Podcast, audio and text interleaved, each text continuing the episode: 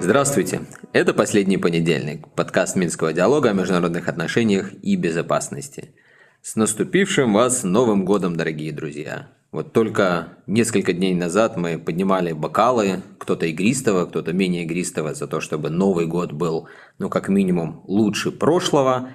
И вот теперь 2023 стал календарной реальностью – Конечно же, и вам, и самим себе мы действительно желаем, чтобы этот год был намного лучше, но аналитические раскладки, прогнозы, к сожалению, не выглядят настолько оптимистичными.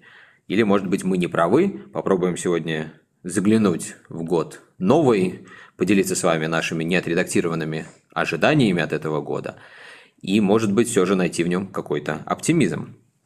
Я присоединяюсь ко всем поздравлениям. И хочу напомнить нашим слушателям, что э, в последнем выпуске прошлого года мы подводили итоги. Э, конечно, мы много говорили про э, военную обстановку в регионе вместе с специальным гостем прошлого выпуска Александром Олесиным, поэтому мы приглашаем вас прошлый выпуск послушать. Он остается актуальным для того, чтобы понять, как из прошлого года, какие события и тренды переходят в Новый год, а в этом выпуске мы постараемся сделать прогнозы э, на трех уровнях, скажем так, глобальном, региональном и локальном. Сначала мы поговорим про ситуацию в мире, после мы поговорим про ситуацию в Восточной Европе, в частности, про то, какие прогнозы можно сделать по поводу войны между Россией и Украиной. И мы также поговорим о прогнозах касательно Э, Беларуси, ее позиции в регионе, а также внутренних процессах. И сделаем это в традиционной нашей компании в офисе Минского диалога Алисия Иванова, Денис Меленцов и я, Евгений Пригерман. Я предлагаю сразу перейти к первому блоку прогнозов. Это ситуация в мире. Уже который год, наверное, на протяжении лет трех, да, мы живем в такой ситуации совершенно точной нестабильности, все очень быстро меняется. И, казалось бы, уже 21 век, конец истории и все подобное, но, тем не менее, э, ситуация в мире очень быстро меняется, как эпидемиологическая, так и политическая. И вот э, я хочу с вами обсудить, можно ли ожидать, что в 2023 году к нам наконец-то придет хоть какая-то стабильность, и мир станет немного более понятным, по крайней мере. Нет. Переходим к следующему вопросу. Эм, да, как показала история, конца у истории нет.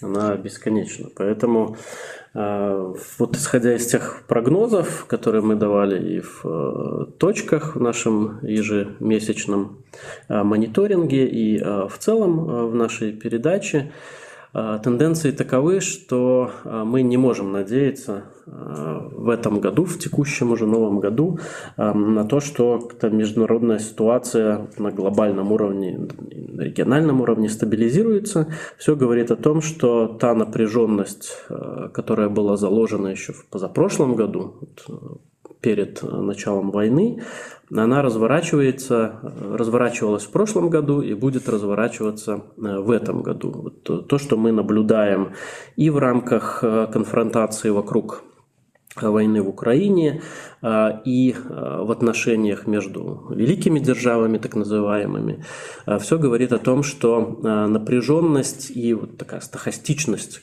если можно так выразиться, международных отношений, она будет и дальше нарастать. Война в Украине показывает, что есть еще куда эскалировать отношения между США и Россией, США и Китаем. И вот те факты, которые мы даже наблюдали перед Новым годом и сразу после новогодних праздников, опять же, не позволяют э, говорить о том, что в будущем нас э, ждет какая-то либо постепенная, либо резкая деэскалация, мирные переговоры и так далее. А, скорее всего, э, конфликт, который мы наблюдали в прошлом году, он окажется затяжным. Более того, речь не идет, вот если проводить аналогии с Э, веком прошлым о какой-то такой странной войне. Э, война на самом деле э, разгорается, набирает обороты, и поэтому вот здесь, наверное, у меня прогноз исключительно пессимистический. Хотелось бы, конечно, надеяться, что как-то стороны поймут что необходимо выходить на какие-то новые договоренности, но, а, как мы, опять же, писали в одном из наших аналитических продуктов а, несколько месяцев назад, э, если не будет какого-то а, глобального большого кризиса, такого как э, Карибский, по аналогии с Карибским кризисом, либо какой-то большой войны, э, вряд ли стороны оттолкнутся от вот этого дна для того, чтобы какие-то новые соглашения и новый баланс в мире сформировать. Для этого вот нужно, как мы опять же говорили на наших предыдущих мероприятиях, нужно очень сильно испугаться Э, либо э, довести отношения до такого состояния, когда хуже уже просто некуда, и э, нужно думать, как эм, жить дальше, как сосуществовать в мире и, соответственно, как-то эм, новый этот баланс, новую архитектуру и безопасности международных отношений создавать. Но пока вот мы нашим аналитическим взглядом не просматриваем таких тенденций, что вот в каком-то обозримом будущем такой сценарий возможен. И тут есть, мне кажется, очень такой простой способ убедиться, к сожалению, в том, что высказанные Денисом оценки и прогнозы справедливы. Можно обратить внимание на то, насколько вообще расходится то, что мы называем нарративом или там дискурсом э, различных ключевых игроков в мире. Ну, часто, если мы смотрим на наш регион, на э, войну в Украине, то речь идет, там, грубо говоря, о Западе и о России. Вот читая или наблюдая за тем, что говорят политики или э, какие-то эксперты, журналисты из различных вот этих стран, приходишь к выводу, что они живут в разных реальностях. И иногда то, что слышится одними из них, из уст других, э, представляется, ну, то ли как или сумасшествием каким-то, или вот э, многие, например, на Западе уверены, что все, что бы ни говорилось из России, это там сплошной обман, и абсолютно наоборот. И это нам точно говорит о том, что мы очень далеки от точки, когда все больше возникает э, какой-то общей реальности, потому что только на основании общей реальности, на основании понимания общих вызовов, угроз и возможностей выйти из этих ситуаций и может быть достигнуто какое-то общее понимание, как э, двигаться дальше и, соответственно, как выстраивать новую систему международных отношений и международной безопасности. Вот пока этого нет, пока эм, мы все больше, наоборот, живем в таких разных мирах совершенно разными и не пересекающимися реальностями, но это, к сожалению, такой вот простой индикатор индикатор всем нам понять, что мир далек от какого-то светлого будущего. Я хотела поднять один вопрос теоретически еще в прошлом выпуске, и вот снова про него вспомнила. А, в связи с тем, что в 2022 году началась война на европейском континенте, чего очень давно не было, не считая Сербию 99 -го года, да, то есть Европа, в принципе... Ну, не только 99-го там. Ну да, но я к тому, что Европа очень давно не видела никаких вооруженных конфликтов, и вот э, украинская вот эта война, она в шок всех повергла, потому что мы к такому не привыкли. Война обычно где-то очень далеко. И вот мой вопрос такой. Можно ли сказать, что эта война, скажем так, снимет вот табу с военных конфликтов в Европе? Может ли это послужить, наоборот, таким негативным примером для регионов, где какие-то есть э, внутренние или международные трения? Вот можно ли сказать, что война сможет из-за этого нормализироваться? Так а табу уже, уже снято. Но другой вопрос, что я не думаю, что ты выстроила, Алисия, правильную, что ли, логическую цепочку. Именно об этом мы обычно слышим вот в последнее время там и в СМИ, и от многих там экспертов, дипломатов, что вот возникает какой-то прецедент, и за этим прецедентом э, начинается полный хаос, раздрай и так далее и тому подобное. Частично это, конечно, так все когда-то становится прецедентом, все когда-то случается в первый раз. Но, мне кажется, здесь нужно задавать более такой, что ли, глубокий системный вопрос, а что сделало тот или иной прецедент возможным? И мы об этом на протяжении уже 41 предыдущего нашего выпуска подкаста не раз говорили. Говорили о том, что такое вообще системные основы международных отношений и безопасности, почему эти основы так важны и что происходит, когда основы начинают трещать.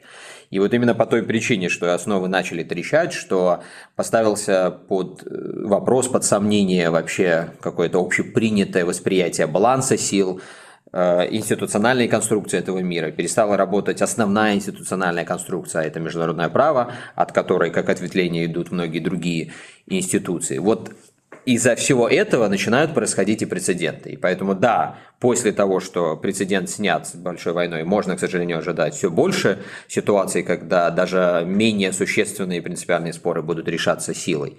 Но еще раз подчеркну, мне кажется, для понимания более глубокого всего происходящего не только в регионе и в мире, нужно смотреть дальше, чем просто вот это клише о том, что возникает прецедент, и после него что-то начинает рушиться.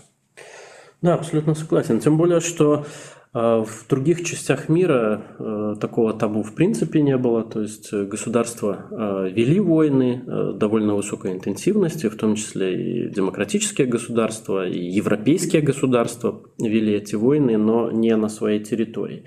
А поэтому, опять же, здесь несколько, скажем так, преувеличена вот эта прецедентность. Да? А, и э, тут соглашусь э, с Женей, что э, часто вот этой, э, этой терминологией подменяется э, проблематика того, какова причина и почему европейские государства, в том числе европейские государства, поспособствовали своими действиями тому, что вот этот конфликт стал возможен. Поэтому вот, э, мне кажется, такие вопросы нужно себе задавать э, с тем, чтобы, с одной стороны, как-то отходить от конфликтности на международной, отнош... на международной арене, и с другой стороны, как-то находить вот ту совместную реальность, вот, про которую Женя говорил э, немножко раньше, потому что действительно сейчас э, ситуация такова, э, что разные стороны конфликта, ну, опять же, это описано в теории конфликтов, как они совершенно по-разному видят и реальность, и мотивы противоположной стороны, и саму противоположную сторону, и ее логику. Вот. И здесь как раз наша задача, наверное, немножко тоже в том, чтобы э, эту, эти логики описывать и э, как-то при, приводить их, пытаться приводить к единому знаменателю. Да, потому что, опять же, Денис э, вспомнил про теорию. Одна из таких, наверное, уже сегодня классических, что ли, работ в теории международных отношений касается perceptions and misperceptions, да, говоря на языке оригинала. То есть то, каким образом э, действующие стороны, а это в первую очередь государство, кстати, вот еще один, да, такой большой вывод последних лет, что несмотря на то, что очень много негосударственных акторов в международных отношениях и их влияние и роль в каких-то конкретных сюжетах, например, э, финансовых корпораций или даже НГО, очень существенно, но когда дело доходит до основы основ, а основа основ международных отношений – это вопрос войны и мира, то все-таки ключевые акторы эти – это государство. Так вот, государство в тех условиях, в которых мы все больше находимся в мире, э, к сожалению, на практике соприкасаются тоже ежедневно все в большем масштабе с этой теоретической проблемой, она становится практической, когда э, то, что воспринимается одной стороной, совершенно не обязательно является именно тем, что другая сторона делает или там э, намеревается делать, но из-за вот этой проблемы восприятия неправильного восприятия, которое усугубляется еще одной теоретической темой, мы о ней тоже много раз говорили, не буду повторяться, уж э, речь идет о дилемме безопасности. Все это просто превращается в такой ком нерешаемых проблем, что, к сожалению, работает вот это правило, что если ружье висит на стене, да, то оно когда-нибудь э, выстрелит. Я, понятно, здесь упрощаю, но смысл таков, идея основная основная, которую я хочу подчеркнуть, в том, что уже недостаточно просто даже какой-то доброй воли, недостаточно даже просто захотеть решить какие-то проблемы самостоятельно, а важно э, задаться вопросом, а можно ли вообще найти усилиями совместными основных акторов какие-то шаги, которые позволят хотя бы очень медленно, но остановить эскалацию. И здесь вот самое главное, что мы можем тоже констатировать, это все же вот эта линия отношений между Пекином и США. Мы сфокусированы в Восточной Европе пока все же в основном на отношении России и Запада, России и НАТО, но нужно понимать, что в глобальном контексте вот эта линия между США и Китаем, отношения между США и Китаем становятся наиболее ключевыми. И в 2023 году, конечно, за ними еще более пристально следует следить не только с точки зрения, скажем, там, тайванского вопроса, который, вы помните, в августе прошлого года обострился до момента, когда многие уже ожидали чуть ли не прямого столкновения, но и с точки зрения стабильности мировой системы. Вот это будет, э, как ни крути, основной сюжет. Давайте перенесем наш фокус на наш регион и обсудим российско-украинскую войну и прогнозы э, в ее отношении на 2023 год. Уже в начале года мы достаточно много э, увидели новостей о новых развитиях на фронтах, о том, как э, новая военная помощь уже была обещана Украине, а также изменения на поле боя. Давайте вот учитывая эти новые э, факторы, которые мы увидели в 2023 году, сделаем прогноз по поводу войны в Украине. Ну, вот продолжая тему ружья, которая висит э, на стене и когда-нибудь выстрелит, здесь у нас такая прямая тоже аналогия. Э, мы наблюдали на протяжении всего предыдущего года и наблюдаем это и под конец года, и вот сейчас в самые первые дни Нового года, что милитаризация э, региона, даже тех стран, которые непосредственно не участвуют в боевых действиях, э, она усиливается, причем усиливается очень большими темпами. Ряд стран закупает вооружение на миллиарды долларов э, осуществляет перевооружение своих армий, проводит э, фактически военное приготовление и инфраструктурное, и по вооружениям, и по эм, кадровому составу своих армий. Поэтому здесь очевидно, что вот ситуация так так просто, так легко она не разрешится. А, и, естественно, таким узловым моментом, а, нервом вот этой региональной а, безопасности, милитаризации является война в Украине. Здесь мы тоже видим постепенно наращивание ставок. Мы в конце года констатировали, что война, собственно, сами боевые действия они перешли на новый качественный уровень. После того, как Россия провела мобилизацию, она перешла к, от такой войны ограниченными э, методами к войне более такой всеобъемлющей, с выводом из строя критической инфраструктуры э, Украины. Мы видим, что страны Запада наращивают помощь Украине и что касается финансов, э, и что касается видов и, скажем так, тяжести э, вооружений, потому что если раньше э, речь так очень осторожно э, заходила о тяжелой бронированной технике, то сейчас мы видим новости о том, что и США, и Германия, и Франция предоставляют Украине боевые машины пехоты, а это уже, скажем, за один шаг до предоставления танков и за два шага до предоставления боевых самолетов. То есть здесь все идет по а, нарастающей. Скорее всего, 2023 год он станет годом как раз такой массового поступления этого тяжелого вооружения на фронт и массового его применения, что может опять-таки повлиять на ход войны, но с одной стороны с украинской с украинской стороны фронта, но и Россия тоже наращивает производство вооружений. Скорее всего, мне так кажется, судя вот по последним некоторым признакам косвенным, что будет проведена еще одна мобилизация. В России, видимо, осознали, что война в какой-то такой тупик заходит, но решать задачи СВО для России надо.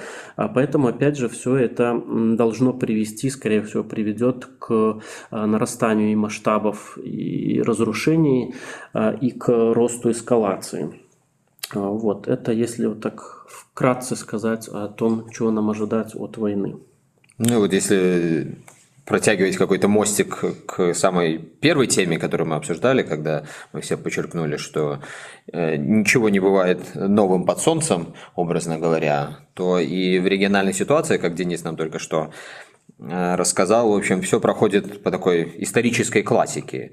Это связано и с самим нашим регионом. Вот если мы пытаемся понять, какая перспектива ждет регион в 2023 году, то мы можем пользоваться очень простой формулой, э, примерно так бы я ее сформулировала, когда между Россией и, ну, условно говоря, Западом, Западной Европой отношения находятся в хорошем периоде, да, эти отношения развиваются, налаживаются, то регион Восточной Европы – это один из главных бенефициаров этих отношений. В общем, последние э, три десятилетия мы именно это и видели. Возможности у нас в регионе возникли не то чтобы беспрецедентная, опять же, если история повторяется, то, наверное, беспрецедентность, она тоже такая выдуманная, она, она повторяется, но тем не менее мы видели, насколько здесь и уровень, и комфорт жизни во всем регионе, э, при том и среди стран, которые стали, скажем, членами Европейского Союза и теми, кто им не является, насколько это все возросло, насколько глобализацион, глобализационные процессы позитивно с точки зрения социально-экономических возможностей сказались.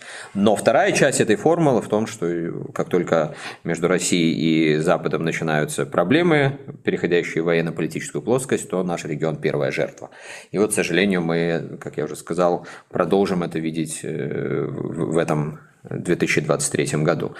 Ну и что касается э, перспектив развития ситуации на украинских фронтах, то же самое, та же классика жанра в истории, очень легко, как мы понимаем, ввязываться в конфликт, и на первых порах э, всегда стороны конфликта и те, кто им так или иначе помогают, исходят из такой логики, что ну вот э, сейчас вроде бы не удается решить ситуацию на приемлемых для нас основах, значит, надо чуть-чуть подбавить газку, чуть-чуть дровишек подкинуть, а потом вроде бы уже все понимают, что надо как-то заканчивать, да, и мы ведь сейчас повсеместно это все слышим, э, так или иначе, уст политиков, из уст дипломатов, но также и вот общественное мнение говорит о том, что люди э, не обязательно уже готовы пойти на какие-то политические уступки, но, по крайней мере, ощущают тягости войны, но выйти отсюда уже все сложнее и сложнее, и поэтому э, дровишки продолжают подкидываться, просто уже по другой логике, которая затягивает э, стороны в этот конфликт. И, конечно,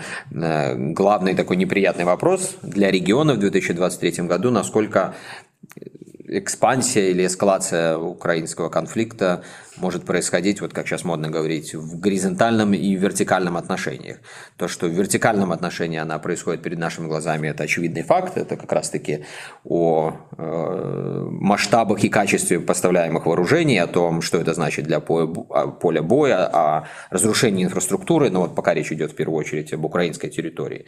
Но и в горизонтальном отношении, мы сейчас более подробно поговорим о Беларуси, но вот буквально полторы-две недели назад мы увидели, каким образом это может и нас касаться через ракетный инцидент. Э, в середине ноября то же самое произошло в Польше. И это вот уже такие, конечно, звоночки, которые говорят нам о том, что в 2023 год мы вступаем ну, в такой э, новой нормальности, новой реальности, которая заключается в том, что уже ни для кого не сюрприз, что вопрос о расширении украинского конфликта географически э, это уже не, не только и не просто гипотетический сценарий, это, к сожалению, такая вот повседневная реальность, которая в любой момент может нам выкинуть какие-то э, новые сюжеты, а эти сюжеты могут приводить к еще более неподконтрольной эскалационной спирали. Ну вот давайте про ракетный инцидент поговорим немножко подробнее, потому что он как-то вот э, в СМИ возникли заголовки, и так же быстро они и, и ушли. Что произошло и почему это не вызвало такого же резонанса, как, например, ракета, которая упала на территорию Польши? Я думаю, что первый самый простой вопрос очевиден, потому что Э, расширение такого рода расширения э, боевых действий на территории Беларуси мировым сообществом не воспринимается э, с такой же опаской, как расширение на территории Польши, потому что Польша страна член НАТО и, соответственно, Э, автоматически после 15 ноября, по-моему, тогда произошел этот инцидент с ракетой на территории Польши. Но первый вопрос, которым все задавались, будет ли это вести к прямому э, и формальному уже столкновению между Россией и НАТО, будет ли там задействована статья 5 или э, статья 4, как это на практике все будет реализовываться. Поэтому, конечно, вот то, что ажиотаж вокруг инцидентов в Польше был более высокий, чем Э, вокруг инцидента в Беларуси, он э, с этой точки зрения понятен. Второй момент, наверное, кто-то скажет, что уже многие в мире находились в таком предновогоднем или построждественском настроении, что может быть тоже с какой-то технической точки зрения справедливо, хотя понятно, что это далеко вторичный или третичный фактор. Но еще одно, на что я бы обратил внимание, вот посмотрите, сами ведь и белорусские СМИ, официальные лица, но очевидно не стали делать из этого такого рода большую информационную бомбу, как они могли бы э, сделать. То есть, понятно, пошли сразу же сообщения, что, кстати, тоже, наверное, очень важно, потому что все же, если происходит инцидент, и о нем никак не говорить, то последствия могут быть еще хуже. По-моему, за последние два с половиной года мы в Беларуси это очень хорошо увидели, что когда какие-то темы э, просто замалчиваются, потому что кто-то боится о них говорить, кто-то не знает, как о них говорить, но это, к сожалению, ведет к еще более опасным последствиям.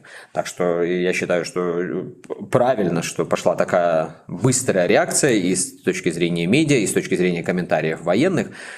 А, но при этом вот э, были разные комментарии, были разные версии, которые высказывались, скажем, там устами э, госсекретаря Совета Безопасности было сказано, что, я уже, наверное, цитату не приведу, но что-то вроде как гарантии того, что это был непреднамеренный запуск ракеты очень мало, что, скорее всего, это отражение какого-то злого умысла, а какого э, Беларусь обещает как бы установить через следственные действия, но при этом все же доминирующая линия и с точки зрения официального сообщения МИД Беларуси, и помните, вот буквально через там, часа два, наверное, после сообщения об инциденте э, дали слово военному комиссару Брестской области, который э, в прошлом был командующим э, какими-то частями, отвечающими за противовоздушную оборону, и он я так понимаю, исходя из своего профессионального опыта, комментировал в том числе и характеристики ракет комплекса С-300, говоря о том, что там бывают разные истории, приводящие к непреднамеренным последствиям. То есть это все, на мой взгляд, свидетельство о том, что Минск посчитал важным занять максимально такую осторожную линию э, в этой ситуации, что, опять же, на мой взгляд, соответствует в полной мере той позиции, которая, в принципе, у Минска есть по российско-украинскому конфликту, а позиция сводится к тому, что Беларуси важно все же э, остаться в стороне от боевых действий, это главный приоритет э, Минска. Ну и справедливости ради еще нужно сказать, что Украина э, в этот раз не пошла в глухой отказ, как это было сделано с Польшей, когда уже и страны НАТО, и США, и Польша признали э, и заявили о том, что это была, скорее всего, украинская э, ракета, но сам Зеленский еще там пару дней продолжал настаивать, что он в это не верит, и это подогревало определенный интерес медиа, которые высказывали различные версии. В Беларуси это все было довольно быстро отработано, и а, Украина, опять же, э, там, согласилась с, с определенными условиями ну, участвовать э, в этом расследовании. Вот, поэтому э, тема так быстро отошла, но я думаю, что будет еще какое-то а, второе, второе издание этой темы, когда появятся какие-то результаты расследования более детального, и вполне возможно, что с ними ознакомит общественность, но, опять же, исходя из вот, интересов по максимальному, скажем, заглаживанию конфликтных а, моментов, вполне возможно, что это как-то пройдет не на передовицах а, газет, а где-то как-то по касательной. Я еще хочу задать э, вопрос Денису. Мы за кадром это обсудили, но что же значит все вот эти объявления о том, что наших молодых людей и мужчин э, зовут э, прийти в военкомат по месту прописки на сверху данных? Что вот можно от этого ожидать? Потому что я думаю, что наших слушателей этот вопрос может тревожить. Ну, да. тоже в контексте перспектив Беларуси вот в рамках этого конфликта, если я правильно вопрос ну, понимаю. Ну, понятно, что не просто про сверху данных я вопрос задаю. Ну, я вот, да, тоже вижу, что многих это очень сильно беспокоит, поэтому эти вопросы продолжают задаваться уже многие месяцы, даже больше, чем эта сама сверка идет, но а, тут, э, в общем, мне кажется, опять же, э, белорусские официальные лица довольно аккуратно отработали эту тему, потому что многократно э, говорилось э, довольно подробно э, о том, зачем это проводится, зачем это вообще надо. Ну, я хочу тут только подчеркнуть несколько таких моментов. Во-первых, Беларусь – страна, граничащая с двумя воюющими государствами. Мы являемся непосредственным союзником одной из воюющих сторон. А, соответственно, Беларусь так или иначе, ну и учитывая вот эту международную обстановку и региональную, про которую мы говорили, то есть мобилизация, эскалация напряженности, подтягивание войск иностранных государств к нашей границе, все это приводит к тому, что власть, э, хочешь не хочешь, она должна как-то заботиться о безопасности а, государства и собственных граждан, поэтому вынуждена проводить различные мероприятия, которые могут быть истолкованы а, как какие-то военные приготовления, но они необходимы, потому что а, в случае чего, в случае каких-то инцидентов, нападений, э, вступления Беларуси в войну, не дай бог, а, каждому конкретному военной части, подразделению нужно знать, э, кто э, приписан из военнообязанных к, собственно, к этой части, либо к другой части, потому что у нас сейчас кадрирование, оно происходит по законам, скажем так, мирного времени, но если будет введено военное положение, и развертывание частей, соответственно, они должны комплектоваться уже по времени военному. То есть э, нужно, вот, условно говоря, этих э, людей призывного возраста, которые военно обязаны, их нужно призывать в какие-то части для увеличения, для доукомплектования. Для этого нужно знать, э, кто, грубо говоря, на каком свете находится, кто где работает, э, кто э, какое семейное положение имеет, кто годен, кто не годен и так далее, и так далее. И, в принципе, Беларусь должна была это и раньше провести, учитывая всю ситуацию, которая возникла еще в 2021 году, но вот, тем не менее эти мероприятия, видимо, оттягивались до самого самого последнего момента, чтобы не пугать обывателя, но сейчас уже откладывать это дальше некуда, поэтому вот такие э, сверки э, проводятся, и, насколько я знаю, могу судить, они еще не, не завершены окончательно. А, вот, но, тем не менее, какой-то уже довольно большой процент э, людей прошли эту сверку, насколько мне, опять же, известно по моей информации. Поэтому ну, этого не стоит пугаться в том смысле, что это не признак того, что Беларусь э, вот прямо готовится вступить в войну. А это мероприятие на случай, э, если вдруг возникнут разные такие непредвиденные обстоятельства, и белорусские вооруженные силы будут их нужно будет привести к боевой готовности. Ну, а к вопросу о том, к вопросу, который всех-то и волнует, э, в первую очередь, как Денис сказал, готовится ли Беларусь вступать в войну, еще раз рекомендуем послушать наш э, финальный выпуск подкаста прошлого года, когда Александр Олесин, как нам кажется, как он говорил, «Ну, давайте считать, да, и вот на, на цифрах пытался объяснить э, какие-то вероятности и возможную логику или там ее отсутствие. Э, в перспективах более активного участия Беларуси с точки зрения вовлечения непосредственно э, военнослужащих, военнообязанных. Э, но здесь нужно все же понимать, что когда вокруг нас все стреляет, вот мы уже сказали о том, что ракеты начинают залетать, и в целом международная обстановка такая, что по формуле, которая всегда была справедлива для Восточной Европы, у нас все к сожалению, только становится все более напряженнее, все более э, обостреннее и так далее и тому подобное. Но и все же надо согласиться с тем, что э, любое государство должно в меру своих возможностей пытаться минимизировать риски и угрозы. Где-то это делается военно-политическими методами, дипломатическими методами. И, кстати, тоже здесь всегда важно чуть более глубоко смотреть логику тех или иных государств располагаемые ресурсы, э, нежели, вот, скажем, проецировать на, например, Беларусь логику поведения какого-нибудь другого государства, там, Польши, Литвы или так далее и тому подобное, что, к сожалению, делается годами. У нас часто о тех или иных принятых или не принятых Беларуси решениях,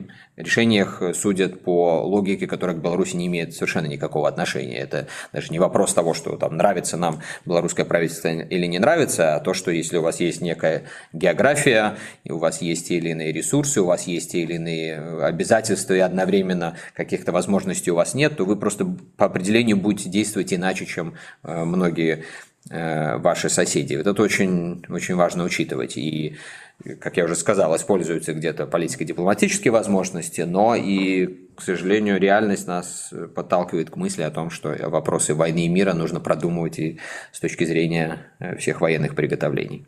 Я предлагаю перейти к более светлому рождественскому сюжету. В рамках празднования Рождества Э, Александр Лукашенко несколько сделал очень интересных заявлений по поводу людей, которые нашу страну покинули по политическим причинам. Президент сказал, что в связи с желанием государства привести общество к какому-то миру, уменьшить недопонимание и так далее, правительство должно предпринять шаги для того, чтобы принять обратно людей, которые из страны уехали по политическим причинам, если, конечно, они понимают, что они ошиблись и готовы как бы э, вернуться к диалогу. Очень интересно, что президент подчеркнул, что это, э, эта инициатива, она никак не связана с тем, что Запад просит от э, требует, Беларуси. Требует. Требует, да, действительно. А, он особо подчеркнул, что люди, которым есть за что понести наказание, условно это наказание понести должны, а люди, которые раскаялись, они на обочине нашего общества остаться не должны. Вот такие вот интересные заявления были. А, и хочу вам задать провокационный вопрос. Так что же на, самом деле это значит? Это давление санкций все-таки повлияло так на э, инициативу президента, или это просто рождественское чудо?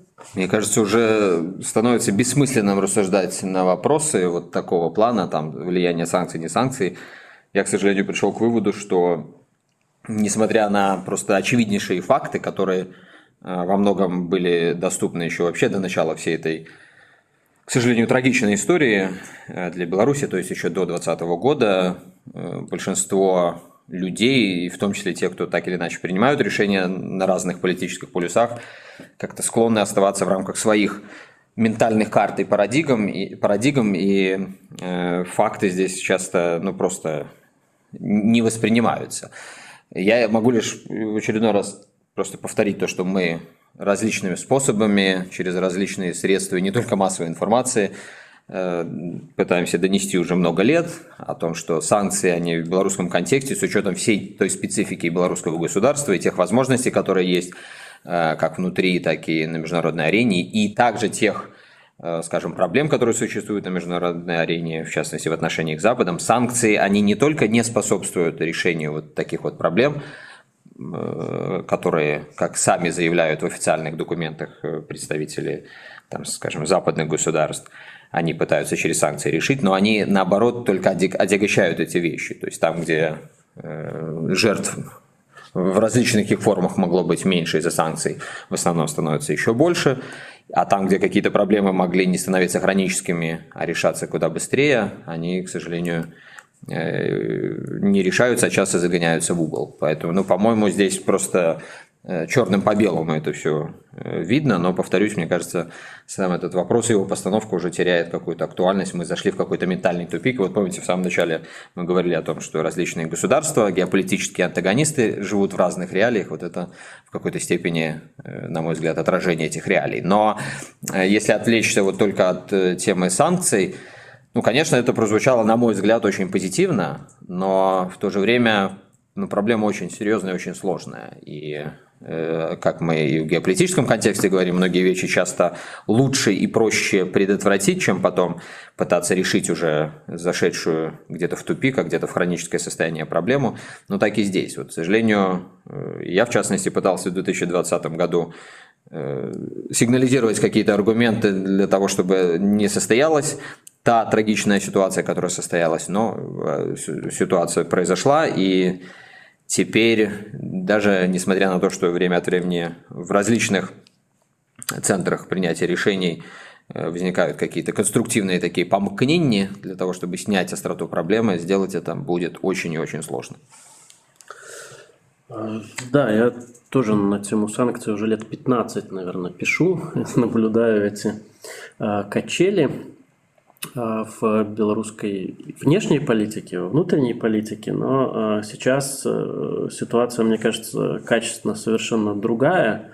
Вот этого балансирования между ЕС и Россией его фактически больше уже и речь не идет о том, что, как вот многие пытаются это представить, что э, сейчас э, санкции прижали, и поэтому Лукашенко выпустит политических заключенных и будет стараться наладить отношения с Западом, но этого больше не будет. Во-первых, потому что э, к Западу э, доверия нет э, практически совершенно. И э, те внешнеполитические э, ориентиры, э, на которые Беларусь так или иначе нацеливается, они тоже несколько изменились. Это уже скорее а, Китай, Россия, а, какие-то государства, условно говоря, дальние дуги. Европейский Союз и США там, если и фигурируют, то они фигурируют в намного меньшей степени, чем это было, там, скажем, 10 лет назад. Поэтому я бы, наверное, скорее призывал интерпретировать вот этот сигнал как сигнал не вне внешнеполитический, хотя не без этого тоже, но скорее как внутриполитический. И здесь государство стремится и, в принципе, Лукашенко про это и говорил, что зачем нам множить э, какие-то точки нестабильности, когда нам, наоборот, вот в таких сложных международно-политических условиях нужно консолидировать а, наше общество. Поэтому здесь вот как в педагогике и возрастной психологии есть э, закрепление, подкрепление позитивное, есть негативное. С одной стороны, государство дает понять нелояльным гражданам, что цена их нелояльности, если они будут действовать э, против закона, она очень чрезвычайно велика для них может быть. Но, с другой стороны, и должно быть какое-то позитивное подкрепление в виде того, что а, люди, которые осознали и поняли а, свои ошибки, они будут реинтегрированы, могут быть реинтегрированы в общество. И Беларусь, она является страной и домом для всех Э, белорусов, белорусских граждан, поэтому э, вот такой сигнал он однозначно послан. А с другой стороны, э, здесь нельзя тоже отрицать, что это некоторый сигнал и для Запада, потому что сам Запад постоянно посылает сигнал о том, что для него чрезвычайно важна а, свобода и безопасность от тех э, людей, которые они считают политическими заключенными, а в Беларуси их считают в некоторой степени агентами влияния Запада. А, соответственно, Минск не может этим не воспользоваться, если у кого-то есть э, какой-то какой-то спрос то должно быть и предложение. Это элемент, э, скажем, дипломатии, э, который Минском будет разыгран, э, если вот Запад такую готовность со своей стороны сигнализирует. А, но все же я бы смотрел на это более комплексно.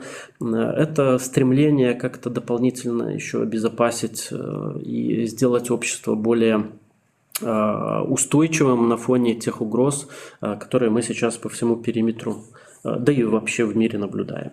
Ну, хочется верить, что эти сигналы будут такими постоянными, твердыми, системными, и что реакция на эти сигналы тоже будет такой же заинтересованной, конструктивной, потому что вот еще одна причина иногда хотя бы изучать теорию международных отношений, потому что она нам раскладывает по полочкам, какие государства в каких условиях имеют большие шансы на выживание. И вот мы точно из теории международных отношений знаем, что те государства, которые системно себя изнутри не подрывают, и которые в случае, если происходят какие-то внутренние подрывы, ищут совместными усилиями возможности все же сохранить собственную устойчивость, они на международной арене становятся более выживаемыми, более устойчивыми, и их, соответственно, безопасность тоже повышается. Так что давайте пожелаем всем нам если мы говорим о Беларуси, вот именно такого дальнейшего движения, может быть, хотя бы в этом отношении 2023 год будет более позитивный, чем предыдущие несколько лет. Ну, еще раз, дорогие друзья, вас с наступившим Новым годом. Мы э, возвращаемся в рабочий режим, будем стараться э, и дальше продуктивно наблюдать за всем происходящим, какие-то предлагать идеи там, где они уместны, там, где они могут помочь. Ну и следите не только за подкастом традиционно, и за нашим эпистолярным жанром на этой неделе. У нас должно выйти несколько э, новых материалов. Чуть более подробно э, разложим ситуацию с э, падением украинской ракеты на территории Беларуси. Ну и также во второй половине недели мы ожидаем очередной выпуск нашего ежемесячного экспресс-обзора «Точки наду». Но пока же всего вам доброго в эту практически первую, хотя фактически вторую рабочую неделю января и услышимся.